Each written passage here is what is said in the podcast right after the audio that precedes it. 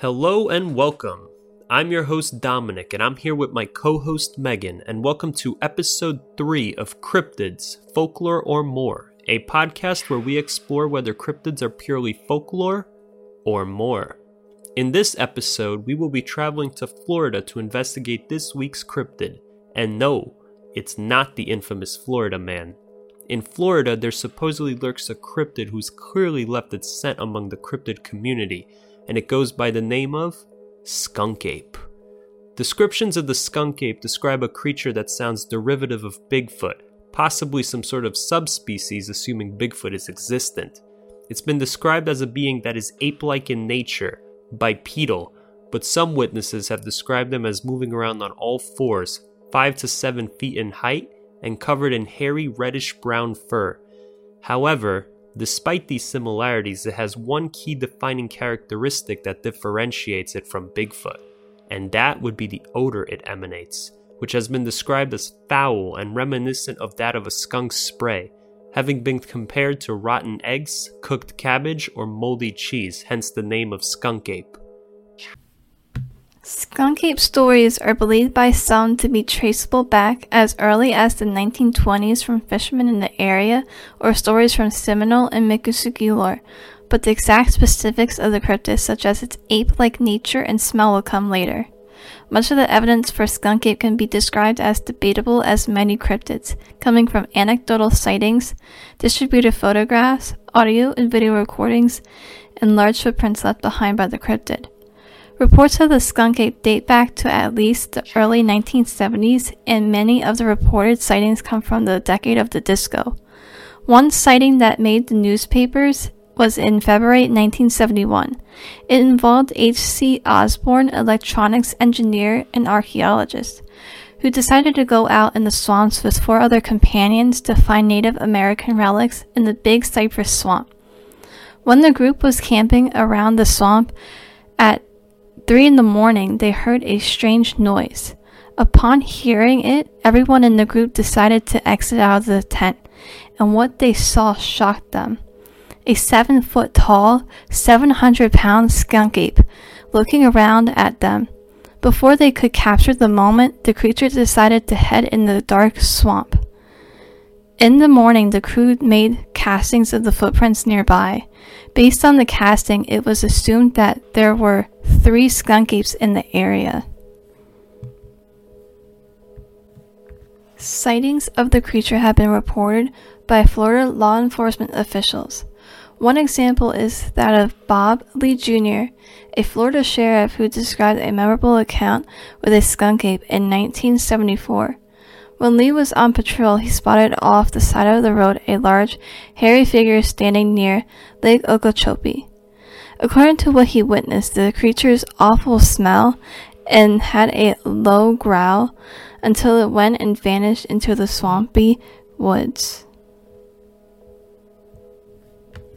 One sighting is of interest due to the number of people who claim to have witnessed one occurred in 1997 when a tour bus filled with tourists driving through Okeechobee, Florida encountered a supposed skunk ape. From the bus, a group of tourists all admitted to witnessing a skunk ape walking around the outskirts of a swamp. The tourists, when interviewed, were all consistent in their accounts of what they witnessed. A short amount of time after this sighting, Okeechobee Fire Chief Vince Doerr saw one near his house and managed to capture a photograph of the creature. This provided for the first known piece of skunk ape photographic evidence. When doing research for the skunk ape, I came across so many sightings, more than I could hope to describe on this podcast. Many I played out in a similar way. A person or a group sees a skunk ape that then proceeds to retreat. When analyzing the behavior of the skunk ape in these sightings, they seem to imply a creature not overly aggressive to humans. It can actually be described as shy, elusive, and reclusive. I couldn't find any cases of one directly attacking a human, but I did find one interesting case of one reportedly harassing a family to the point of making them flee their Key Largo home.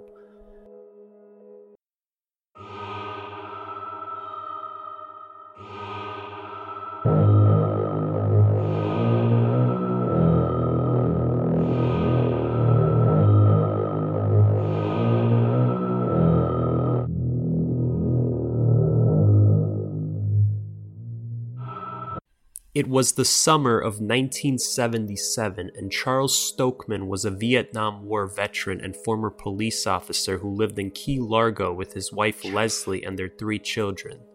That summer, they reported to have had their frightful encounter with the skunk ape. They lived in a shoreline home, and one day, when walking among the mangroves near their home, Charles and his son spotted a dark, hairy patch among the mangroves. Charles claimed they startled it, but it just stayed hidden among the vegetation. What really gave it away was its terrible scent, which Charles described like a dog that hasn't been bathed in a year and suddenly gets rained on. This certainly sounds consistent with the descriptions we've seen of the skunk ape. In addition to this physical description, Charles said it made a high pitched wailing noise. The creature then disappeared, and Charles thought it would be the last he would see of this bizarre creature. Except, it wasn't. The following two weeks, the creature would continue to hang out around Charles's property. At one point, Charles said he saw it ducking beneath a shed on the property. Even clearing away 30 feet of brush surrounding the home failed to deter the creature.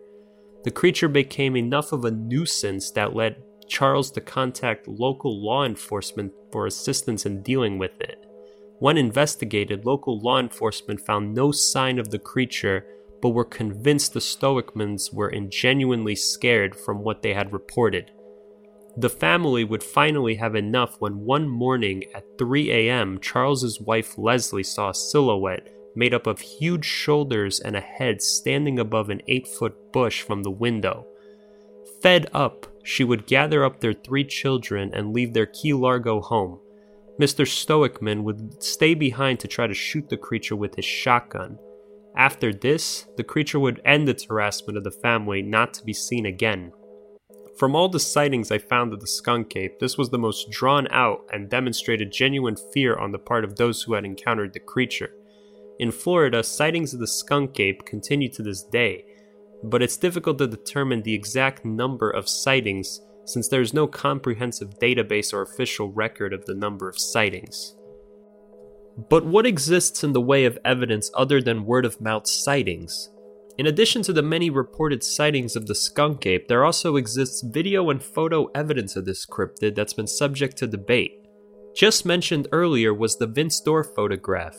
A contemporary article published in the Tampa Bay Times described the photo as a blob of brown in the middle of the photo which shows supposedly uh, the head and shoulders of a burly man like figure from the back.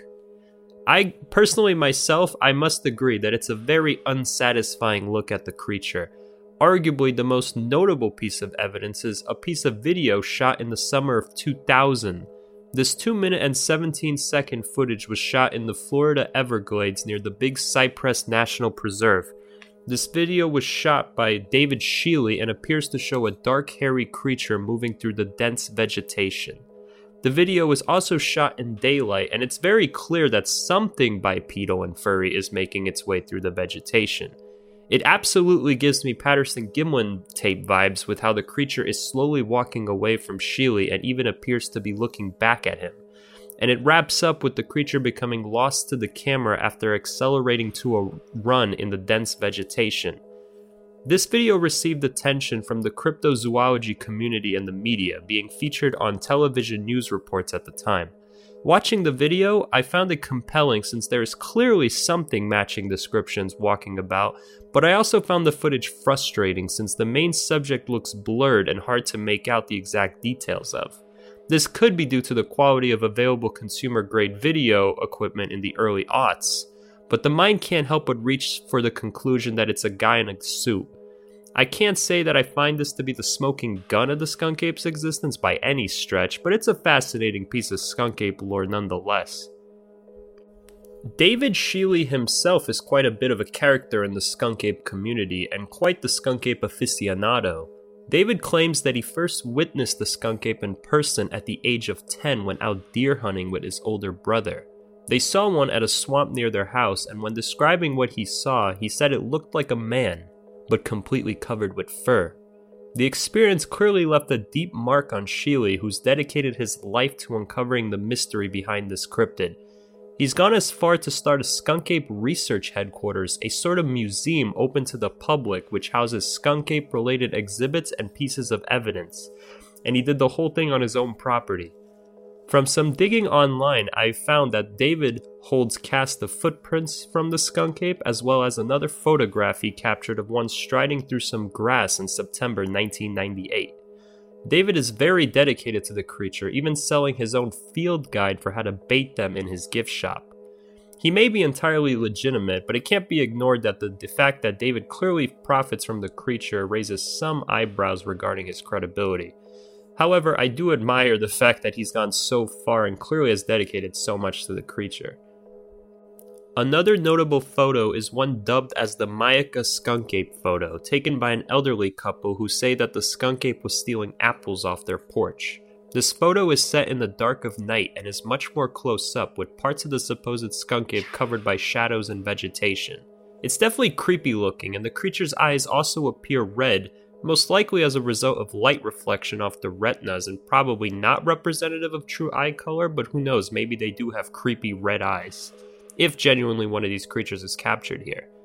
One critique I saw online highlighting the photograph's authenticity is that it could be a potential hoax due to the subject's resemblance to a Bigfoot statue known from Ripley's Believe It or Not museum.